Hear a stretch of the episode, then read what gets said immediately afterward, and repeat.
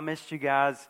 Last weekend, our family was on vacation. We went to the beach. It was our, this year's our, I shared a little while back, some of you may remember, but this year is our 25, uh, 25th anniversary, wedding anniversary. And so, amen.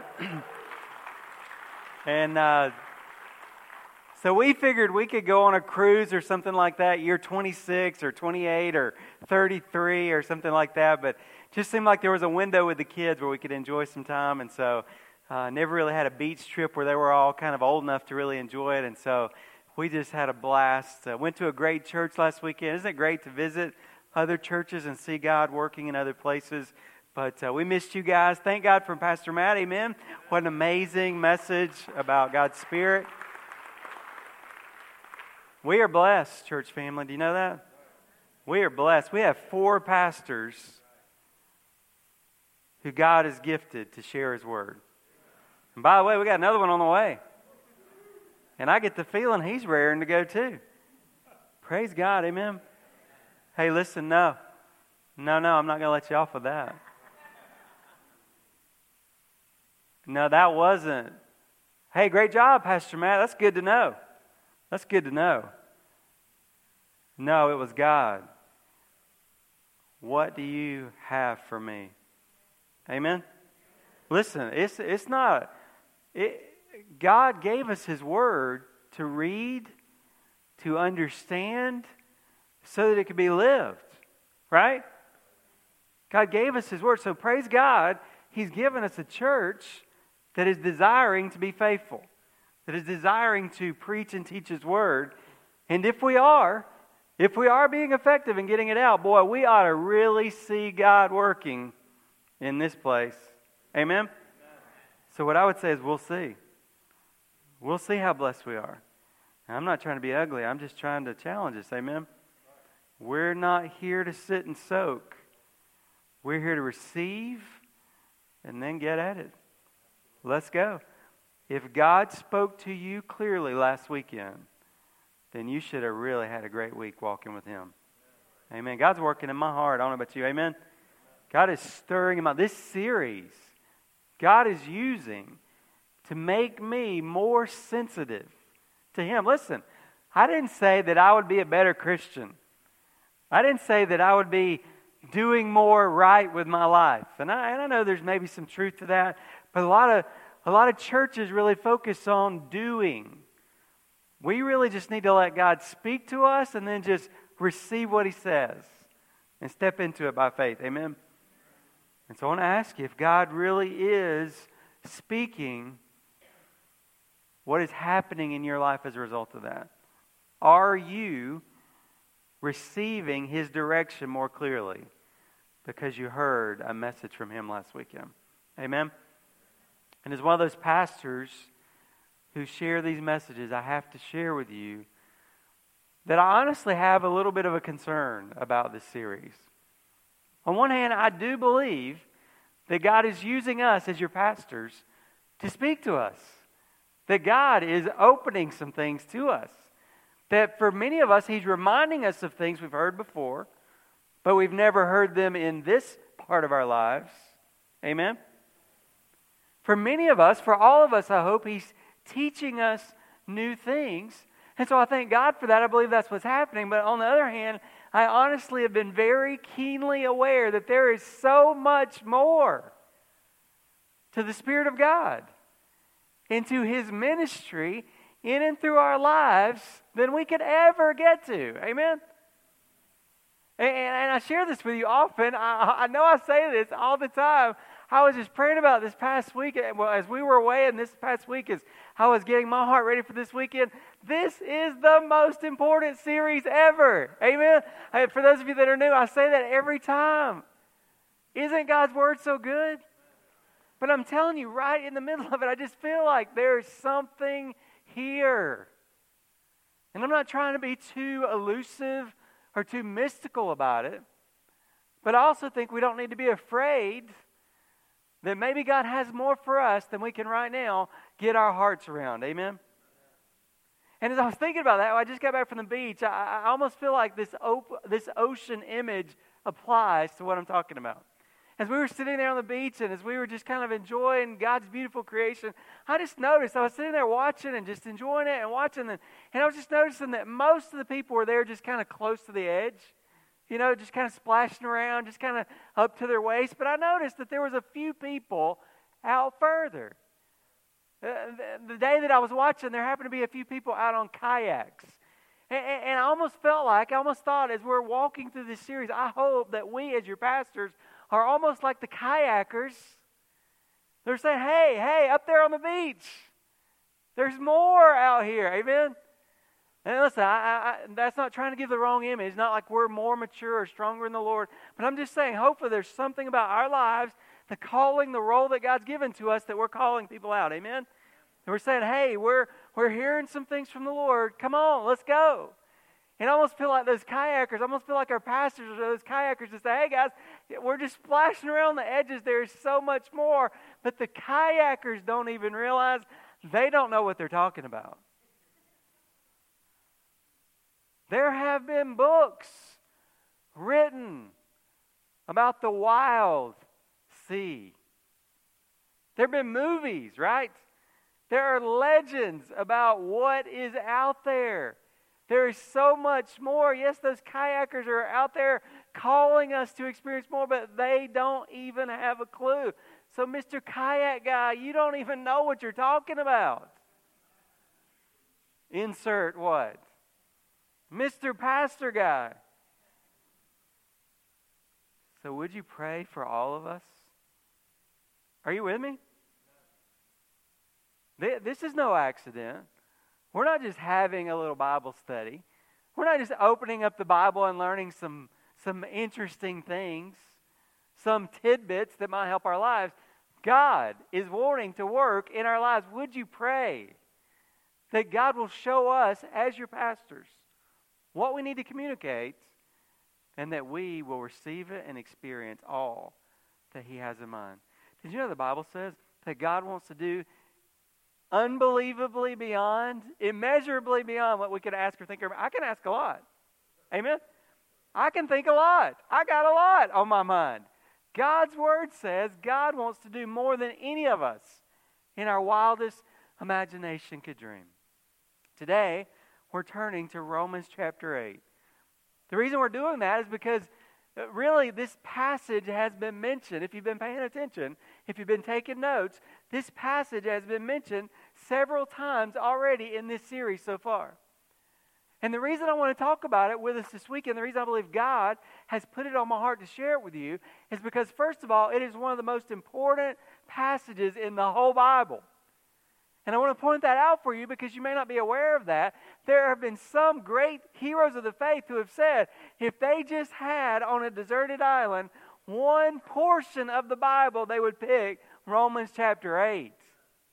Whoa. Amen. Hey, hey, there might be something good this weekend. Amen.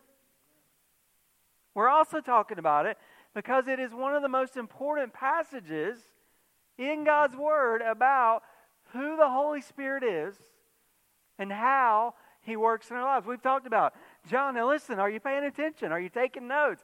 We're, we're giving you some of the critical passages in the Bible. And by the way, you don't have to leave it after the weekend. You can go back and dig into these things and study these passages. John chapter 14 through John chapter 17, I preached on a couple weeks ago.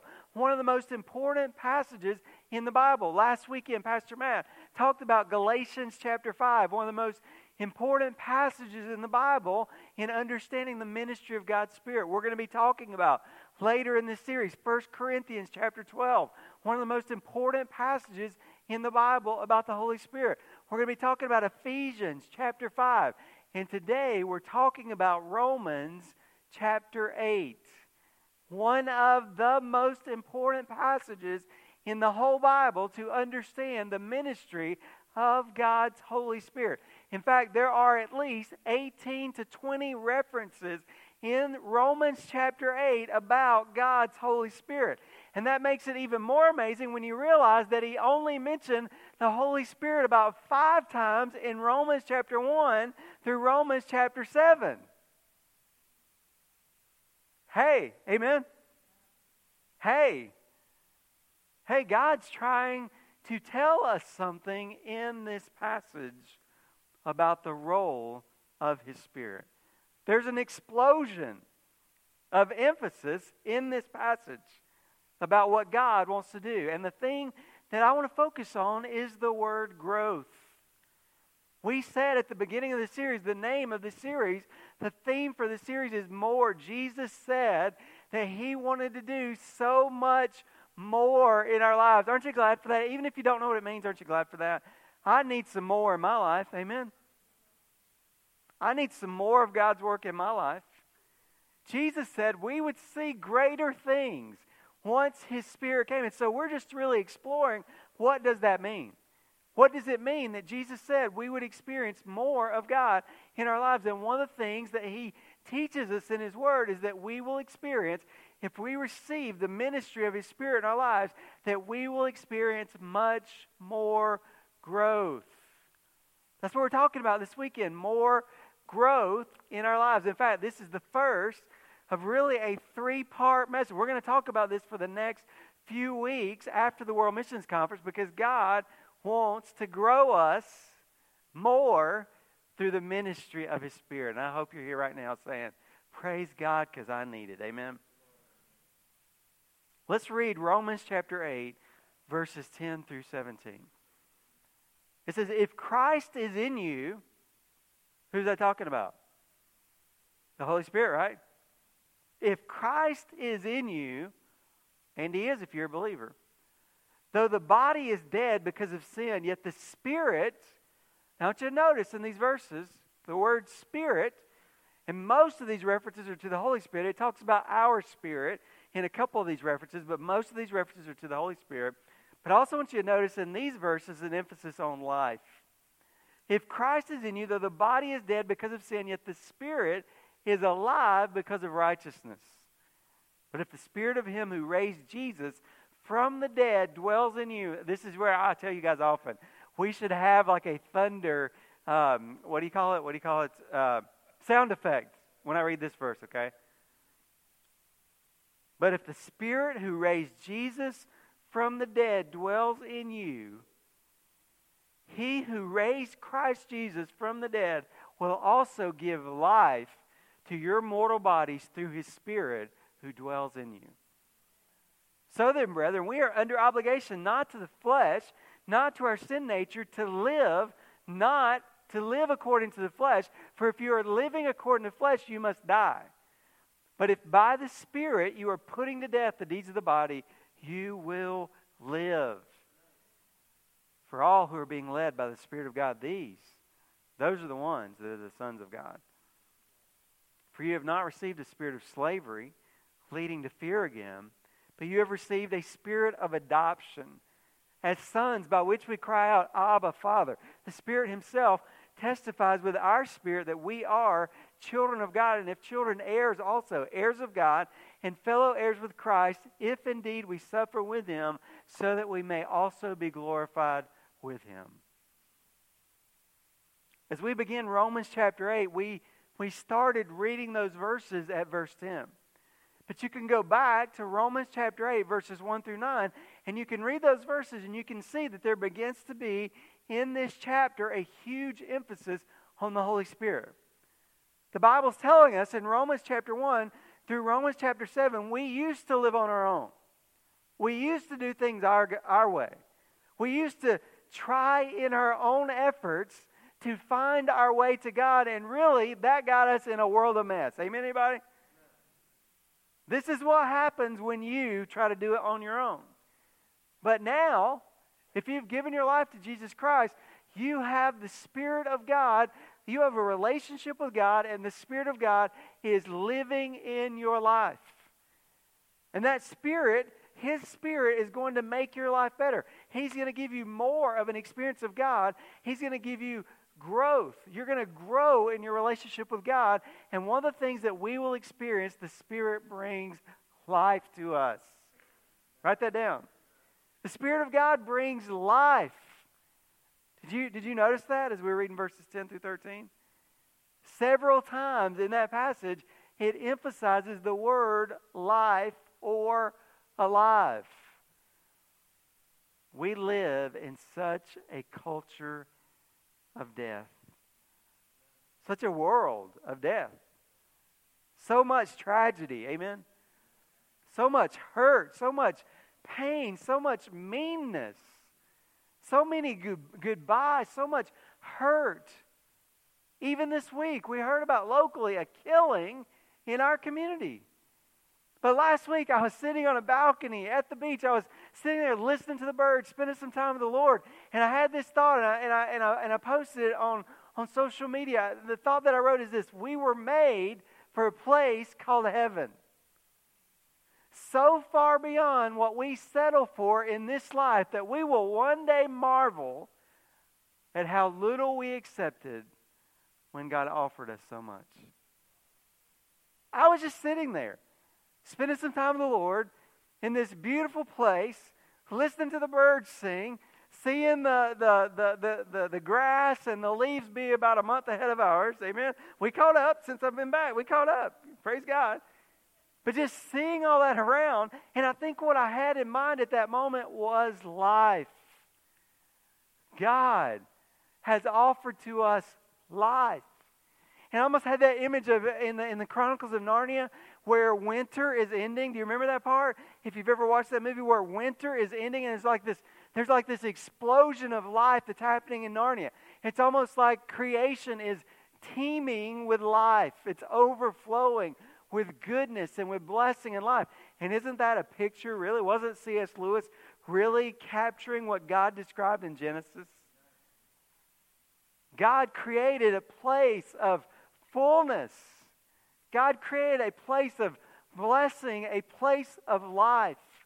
And I think we sense that, don't we? We were made for more than whatever this is. Amen? Not to be complaining. Let's be careful. Let's don't be those Christians that always have a sour look on our face. They look like we just sucked on a lemon and just kind of got, you know, there are Christians like that. Now, there is a sense though, in which even though we don't have bad attitudes, we're not overly critical, we're not going around telling everybody how wrong the world is, but there is a sense in which we should not feel comfortable here. All this death stuff, all this crying, all these goodbyes, that should not feel right. I often tell people at funerals it is okay to not like this moment. We were not made for this. We were not supposed to experience this. God did not design us to experience death, He created us to experience life. And look at what these verses say. It's a theme that runs throughout these verses. We were made for life, and the Spirit of God is the one who ministers much of that life in our lives I referred to verses 1 through 9 that come before this, they are kind of a transition from chapters 1 through 7 about how much we need God and how little we can do to affect that or to get to Him on our own. In fact, it's not only that we can't get to God, we are in real big time trouble and we cannot get to God by ourselves. We cannot accomplish God's purposes. Romans chapter 1, the first part of Romans, in many ways, is not a very pretty picture. But in Christ, we have been set free. We've been given freedom. And we've been given life. In other words, we, we were required to be good people, but we couldn't. So Jesus did that for us. And now we're free from, from trying to find that and from, if we have understood that, trying to accomplish that on our own. And instead of worrying about death and judgment, being concerned and struggling, we can experience life and freedom the ministry of God's Spirit. Listen to what one Bible teacher said. Paul, now listen, Paul did not teach that men and women empowered by the Spirit were now able to keep the law and to do all the right things that God designed for them to do. Do you hear me? We're not saying that the Spirit now makes you able to make God happy because now you can do really good things. This writer said this would still be justification or being made right with God by works. Rather, what's being said is that God's requirements in the law were fulfilled by Jesus, completely fulfilled. Did he not say, It is finished? And that now, by his Spirit in us, God sees us as having already fulfilled that law and having done all the right things too. Would you let that soak in? When God looks at me, when God looks at you, he sees his perfect son. There is nothing else that I have to do to have a relationship with God and to please him. In that sense, amen? I am accepted, I am forgiven, I am free, I have life. So now I'm not free, I'm not bound to try to get it right. Now I'm free to want to live right out of love, right? Out of freedom. And a desire to show others and to experience for myself the life that He has freed me up to experience. Listen to the statement. You do not have to live a perfect life to experience what God has for you. You only need to respond to and to receive His Holy Spirit. Some of you are trying really hard to please God. Guess what? You can't.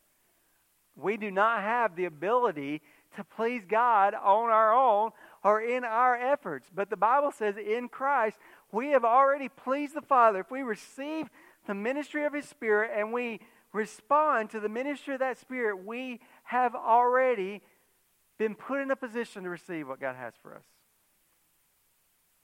And that's where we picked up in our focus in verse 10. It says, if Christ is in you, your body might be dead. Amen to that, anybody? Dead and dying. But your spirit is alive. Will you receive that by faith even if you don't feel it? God's word says, My body is decaying, but my inner man is being renewed day by day. In verse 11, but if the Spirit who raised Jesus is in you, enough said. We don't have to say anything else, right? If the same Spirit that raised Jesus from the dead lives in you, dot, dot, dot, I wonder what, amen? A bunch of good stuff. A lot of power, a lot of life. So then, verses 12 through 13 say, We are not bound to live our own way. That brings death. But we are free to live if we will let the Spirit into our lives, and if we will let His Spirit work freely in our lives. Listen to this statement. If you have the Spirit of God and are allowing Him to work in your life, you will experience life. If you have the Spirit of God, do you? And if you are allowing Him to work in your life, are you? The Bible says you will experience. He is the Spirit of life, and He will bring life to you. Have you experienced the overflowing life that is possible through the Spirit of God? First of all, He offers us eternal life. The Bible says before we give our lives to God, we are dead. Did you know that? A lot of people get confused about this, but think about this for just a second. Before you give your life to Christ, you are physically alive, but your spirit is dead. That's what the Bible says. Your spirit is dead. And we need for the living God to come give us a new birth. That's what the Bible says. I know there's a lot of obnoxious people in the world who call themselves born again Christian and who give that a bad rap, but the Bible says we must be born again.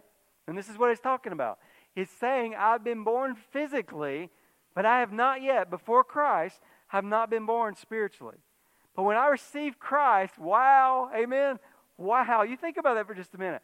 I was living my life on my own, dead in my trespasses and sin, going towards judgment with God.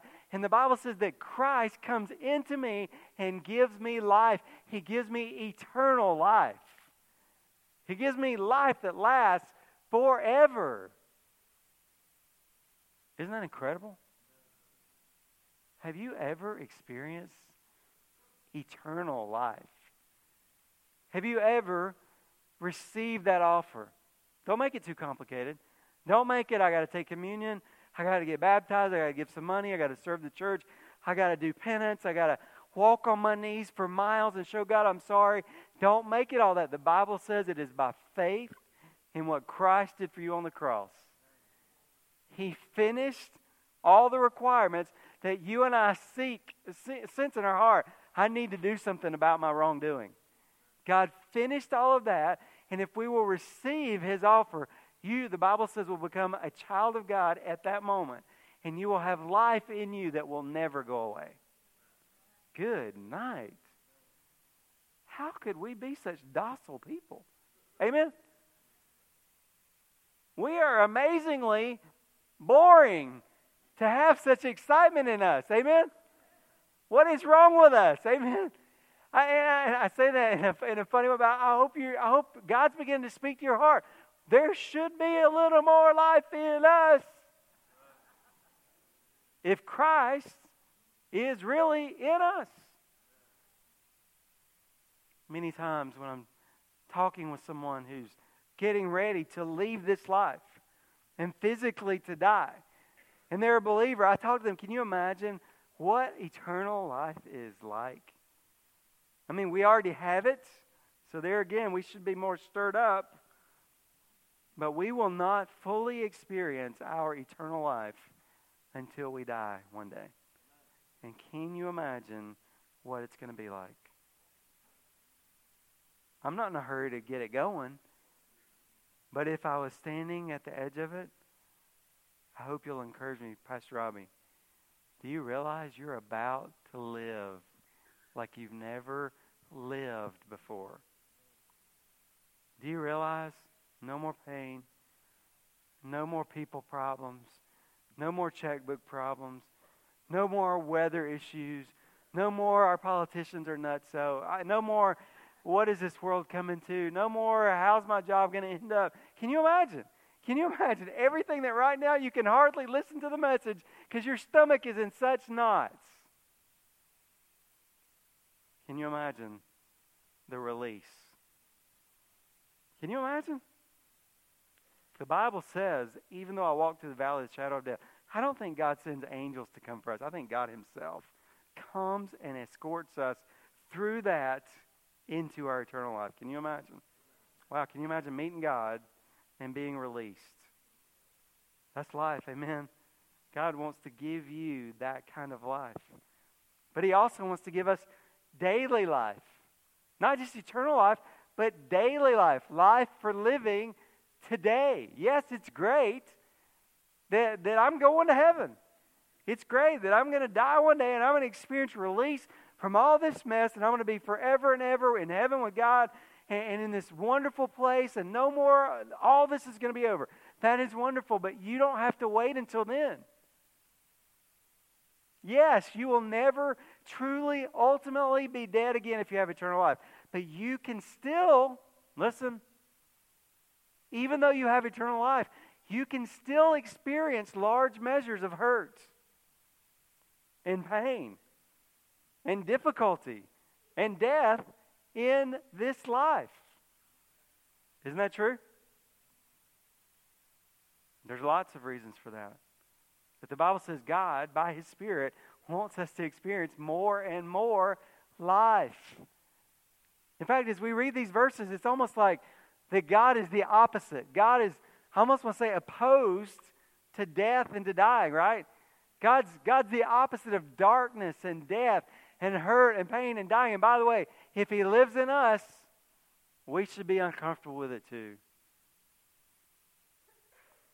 Friends, if the Spirit of God is in you, there ought to be some things that, about this world that really unsettle you. Abortion. How can we really, honestly, just as a human being, Robbie's selfish I can, I can overlook lots of tragedies, right? But the Spirit of God says to me, Robbie, what are y'all doing about that? And by the way, if you are here and you've had an abortion, there's a separation between looking at the wrong of abortion and helping a person who's made that decision to recover and heal from that and find God's forgiveness. And it is available to all of us. Amen? We've all done wrong. Very wrong. Why does, I don't understand it. I'm not trying to be holier than thou because I struggle too. But I don't understand why Christians are so comfortable with talking about other people. Did you hear me? Why are we okay with that? That's death language. That's darkness language. That's division. That's that's problems. That's stirring up. Why are we okay with gossip? Why are we okay with that? Why do we why have we sanctified that as well, I'm really walking with God in lots of other areas, so I'd like to really feed my flesh and just be able to talk about somebody every once in a while. Why is that okay? That's death language. That is not that's not what the Spirit of God would be doing in you. If the Spirit of God is living in you, you ought to be uncomfortable in those situations where people are talking about someone who's not there in an inappropriate way. You ought to be uncomfortable. The Spirit of God is saying, I don't know if I should be here. I don't know if I should be here. Should I say something? How do I represent God's truth and love here? Amen? I'm not saying exactly how that should happen and whether you should get up or whether you should say something. We have to pray about that. We have to ask the Spirit what's appropriate, right? But if the Spirit of God is living in me, I have life. I don't have death working in me. I have life working in me. I should be uncomfortable with abuse. Anything, sharp words. I should be uncomfortable. What does TobyMac sing? Speak life, right? Speak life. I want us to think about the positive aspect. What are some things that should show up more and more in our lives with the Spirit of life? We should be more optimistic. We should be positive people. And don't get me wrong, listen, this is not come to church and now we're learning how to be goody goodies, okay? And now we're learning how to fake and just to put on a smile. No, I'm not saying that. But I am saying that there ought to be more of a trajectory of our life that if God is really in my heart, if He's really working life, I should be more positive than often I am. We should have joy. If the Spirit of God is in control, I, I would have better perspective. And even though there might be a tough situation, I would have more joy because I realize a bigger picture. If the Spirit of God was leading, we, we would have gratefulness. You read the Bible, we're going to talk about this in Ephesians 5. But if you read the Bible, one of the, and I tell you, this is one of the biggest blessings for me as your pastor, that you guys, the church family, I tell people all over, my family, friends, other pastors, the greatest compliment I can give you guys, the one word that I use to describe you guys is grateful. That is something. Now, don't be proud of it, and then we just lost it. Amen. Be humbled by that. You should be saying, I hope so. Amen. I hope so. I hope we're a grateful people. There's something very, listen, spiritual about a grateful people. It's evidence that the Spirit of God is working in you and that you're responding to Him. We should have vision. We should have hope. Shannon's dad, a few years ago, started this. He's always been great at helping us as a family sort of look to the future, sort of have a bigger perspective, keep our focus on the Lord. But he started saying this statement, and I've started saying it a little bit as well with our kids as we get together. He started using the statement, the best is yet to come. That sounds like something God would say. Amen? That, that's what I hear when I hear him say, the best is yet to come. I'm thinking, no, it stinks right now because we got this, this, and this going. Amen? Anybody else with me? He's saying the best is yet to come. Let's just pray. And I'm like, no, really, it's really like this is bad, this is bad, this is just Robbie's thinking that, but the Spirit of God says to me, he's right. He's right. You should have vision. You should have hope. You should have some things to look forward to because the Bible says that. I know the plans that I have for you, declares the Lord. Just to paraphrase, plans for good things, not for bad things, to give you a future and a hope. No matter what is going on in your life right now, you have hope. And you should have a great vision. Listen, yes, we all have tough days. Don't leave here saying, oh, I guess in New Hope you got to be like, you know, flowers and cotton candy and pom poms. And, you know, don't let Pastor Robbie see you in a bad mood because, man, he's going to think you're unspiritual, right? That's not what we're saying. We all have bad days. Amen? Maybe some of us aren't quite as perky as others. Maybe that's not your personality. But listen to me, friends. If you are a very negative person, or if you tend to focus only on or primarily on the problems in this world. You need to ask yourself are you being led by the Spirit of God? The Spirit of God is not constantly pointing out the negatives and the hardships. The Spirit of God is looking forward to the future and the hope and the joy that we have in Him. So it's clear from Romans 8, the Spirit of God brings more growth to our lives, and one of the things that He brings is more life. But another thing in verse 14, the Spirit of God provides accountability for us. He grows us. We've talked about before how important accountability is to our growth. It is essential. Do we have other people, including God, in our lives in order for us to grow? Look at what it says in verse 14. It says, For all who are being led by the Spirit of God, these, these ones, all who are being led by the Spirit of God, those, those are children of God. This verse talks about the accountability that God's Spirit provides for all. What do I mean by that? Well, we normally, when we think about what is evidence that we are believers, we primarily talk about something we're going to talk about next time. We talk about the fruit of the Spirit. If the Spirit of God is in you, then you should be exhibiting some fruit that the Spirit of God brings out of people. But someone said that this, what this verse is talking about, is often not considered. Listen, they said this no evidence of us being children of God exceeds Romans chapter 8, verse 14. Let me say it again. Of all the evidence that we are children of God, this person at least said, none exceeds what is found in Romans chapter 8, verse 14. Now, is that a little too strong? Maybe. But the point is well taken. What do I mean? Of all the evidence that you are a child of God, one of the biggest evidences is that you are daily allowing Him to lead your life. So listen to this. You following God does not earn your salvation. Let's be clear about that. You following God does not earn your salvation. But you following God does show evidence that you are saved. Do you understand the distinction? So if you're not following God with your life, if you're not looking to His Spirit for guidance and letting Him lead your life, you need to ask yourself some serious questions. Am I really born again? If I'm not daily allowing God to lead my life, am I truly born again? Now let me do something. Don't raise your hand, but just let's just do this in our head, okay? If I said raise your hand, don't raise your hand. But if I said, if I said, because I don't want to embarrass anybody, but if I said, raise your hand if you're a child of God. Okay, in your mind, you raising it? In your mind, you raising it? All right, put them down. raise your hand if you're being led by His Spirit daily. Okay, in your mind, raise it or not. Now put them down. Those should have been the same group of people.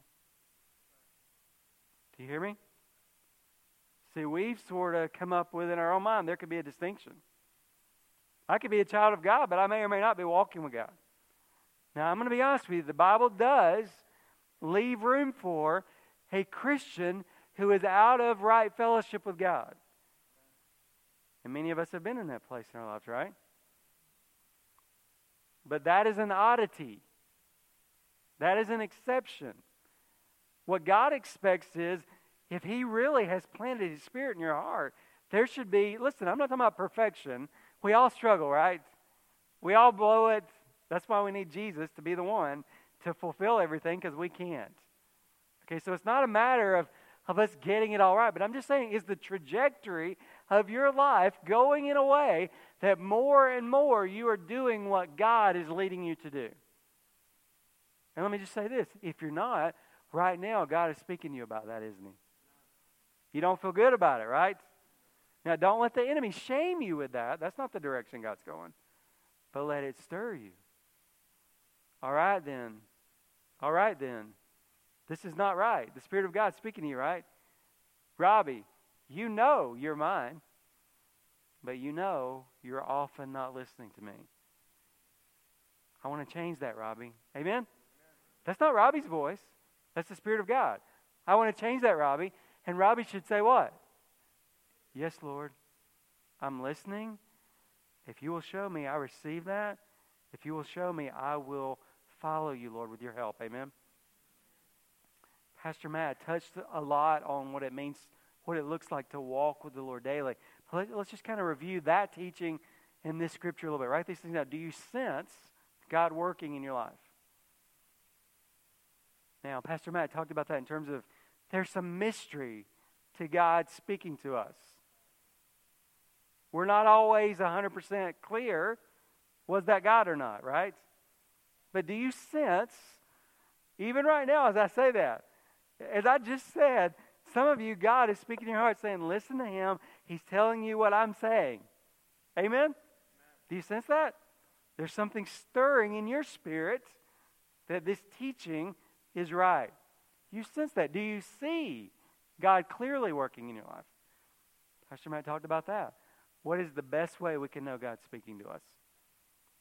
You would make me very happy as a pastor if you answer this question correctly. What is the most clear way to hear from God accurately? His Word. Right? God, I read a verse. Here's what, and now the challenge is asking Him to show me what it means. But as I come to understand more and more what it means, God gives me His direction. Are you more and more understanding and growing in understanding what God wants you to do? And then do you submit to God working in your life? As He speaks to you, do you respond to that? Earlier this week, Pastor Matt and I were at uh, a place for lunch. And as we were talking, we were talking about some things of the Lord. And as we were talking, there was a lady. I, we were actually trying to whisper so it wouldn't bother anybody. But there was a lady that kept doing this. So I didn't even tell Matt until it was over. I just, I have pretty good peripheral vision, so I was just talking to him. And, and I just noticed she kept, and she actually literally looked at us several times. And so I was just praying for her.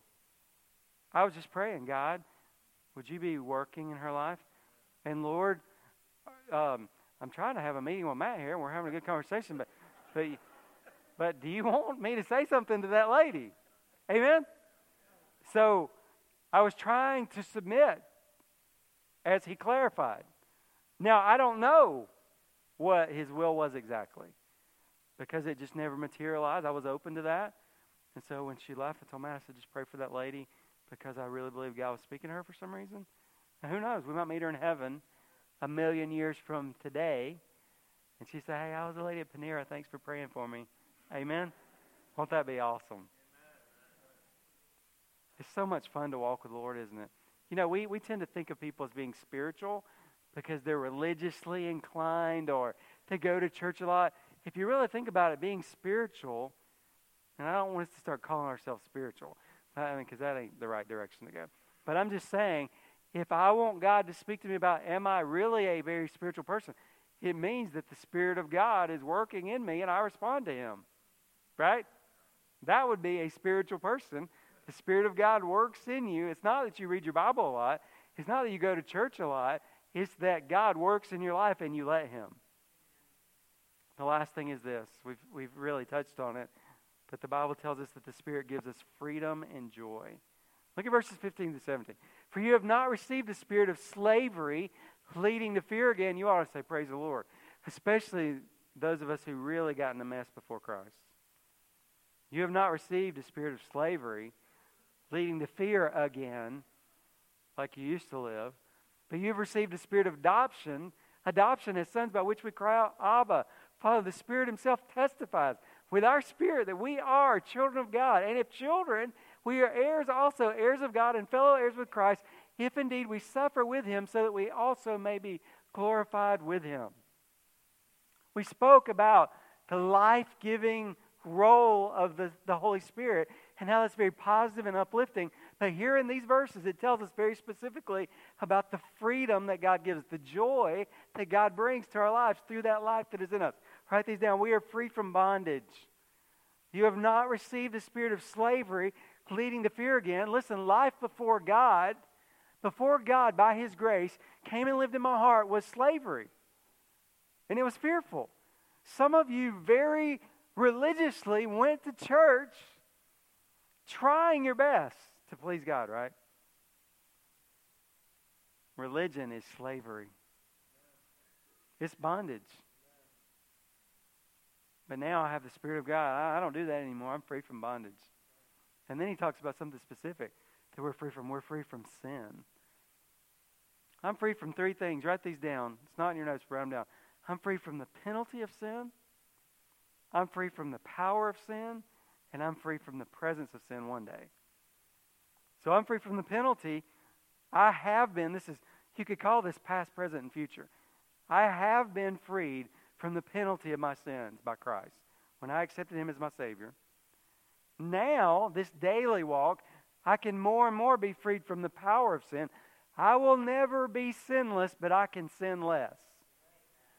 And the less sin I have in my life, the less power it has over me. Praise His name. I want to be free. I don't want to die. Amen? I told y'all that before. I don't want to die. Next time you want to sin, just think, I don't want to die. I'm serious. If they put arsenic in the chocolate cake, it's not tempting. Amen? I mean, man, that chocolate smell, I don't care. I can smell it. I do not care. Throw it out. That stuff will kill you. I don't care how good it smells. Amen? And then one day we'll be free from the presence of sin. We have a sense of belonging. Some of the worst things about sin and death, the enemy loves to isolate us to make us lonely. I read a book, actually. Hannah had a book, and I read, she went somewhere, and I just picked up her book. It was a, man, if you've never read Elisabeth Elliot, wow. Wow, she's one of the best writers God has ever raised up. man, she wrote a book about loneliness. Wow, it's a powerful thing. And God can redeem it, but that's one of the tools that the enemy uses in our lives to get us by ourselves.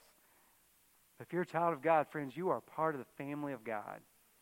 And I hope that this church is looking like it.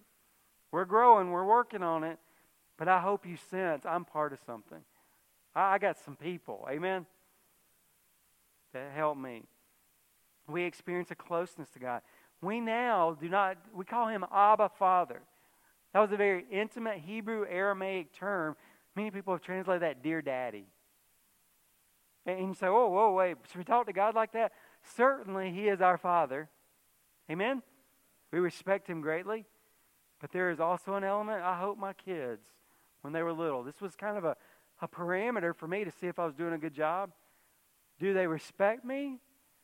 But will they still climb up in my lap? See what I mean? It needs to be both, doesn't it?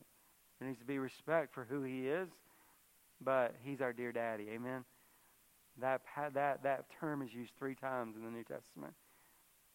Someone said no term serves better than this one to qualify the warm personal relationship to God which grace has made possible. It is the opposite of the spirit of slavery with its cringing fear, which characterizes all dead, legalistic, man made religion. I have a heavenly father. He is my dear daddy. I thank God he gave me a good daddy. And every time I think about my dad, I just think about, wow, God, you're like him. Plus, wow, if you've got a great dad, praise God for him. But if you don't, you have a dear daddy in heaven that your good dad was supposed to reflect anyway. So if he didn't, just skip over that. If that didn't work out, not disrespectful, but just skip over that expectation and just go to the one he was supposed to represent. Amen. We receive affirmation. When we're children of God, the Spirit affirms it in our heart. Two times in this passage it says that. What joy that brings. Even on days when I'm struggling. God says to me, Rob, you know you're mine. You know you're my son. I'm such a jerk. Here I go again. Why can't I get this right? When am I ever going to learn? Lord, am I really a believer? Am I really a follower of yours? Robbie, look, okay, buddy, just settle down. All right, listen that's just a bunch of smoke and no noise. Let's deal with the issues, but but as far as child, you're my son. I know, Lord, I'm sorry. I just kind of got a little tizzy. Amen. Aren't you glad the Spirit of God affirms? Even on days I'm not sure I believe it. God says, Robbie, listen, just settle down. You know I'm in your heart. And then we have the promise of good to come. We are heirs with him. Remember what I said? The best is yet to come. We are heirs, joint heirs with Christ. Now, I do want to mention there is a hint of the challenges we face, and there is a hint of suffering here in verse 17. We're going to talk about that later in this series. But right now, I want to focus on the positive part. When we give our lives to Jesus, the Spirit of God comes and does His work in our lives and gives us a better experience of a relationship with God. He grows us in so many ways. And one of the ways that He grows us is that we experience freedom and joy. Praise the Lord. Amen. I want to ask you to bow your heads for a moment.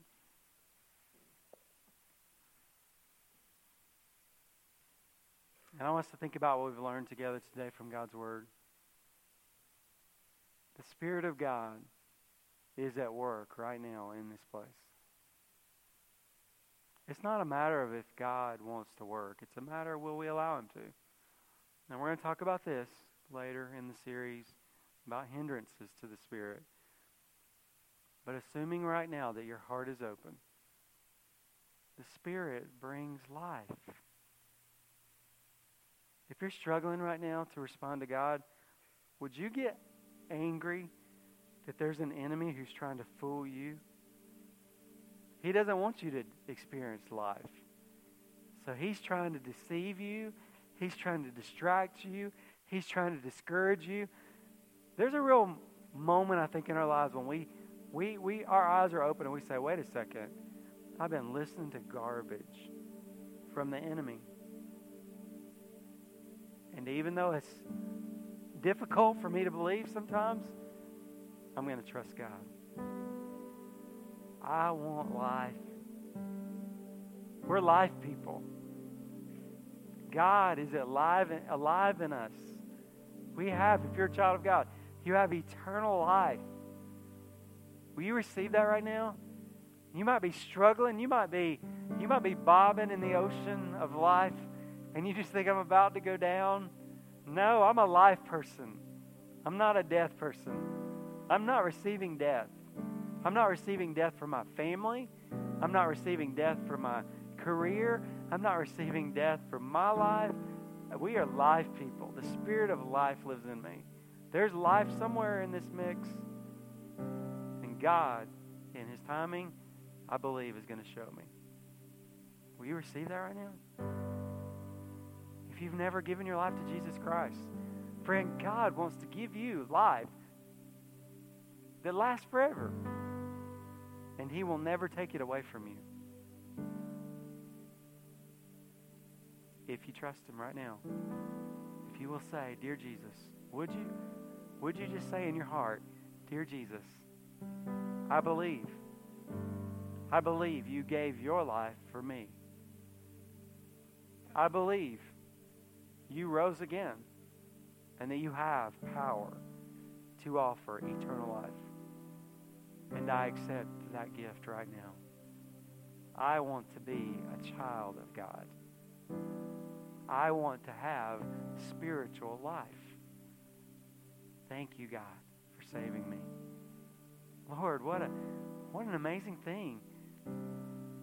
One of those young ladies last weekend shared that during a service like this, she prayed and accepted Jesus.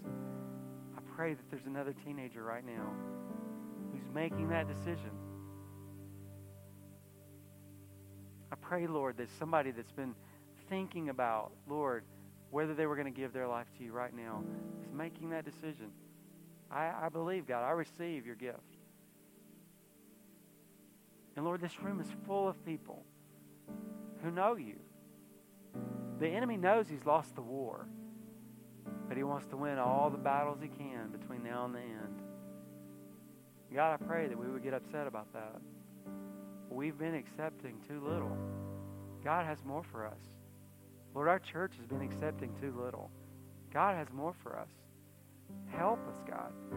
Help us to, to listen and to respond to you. Would this be a place that you have freedom to move, God? That we would not block what you're saying to our hearts.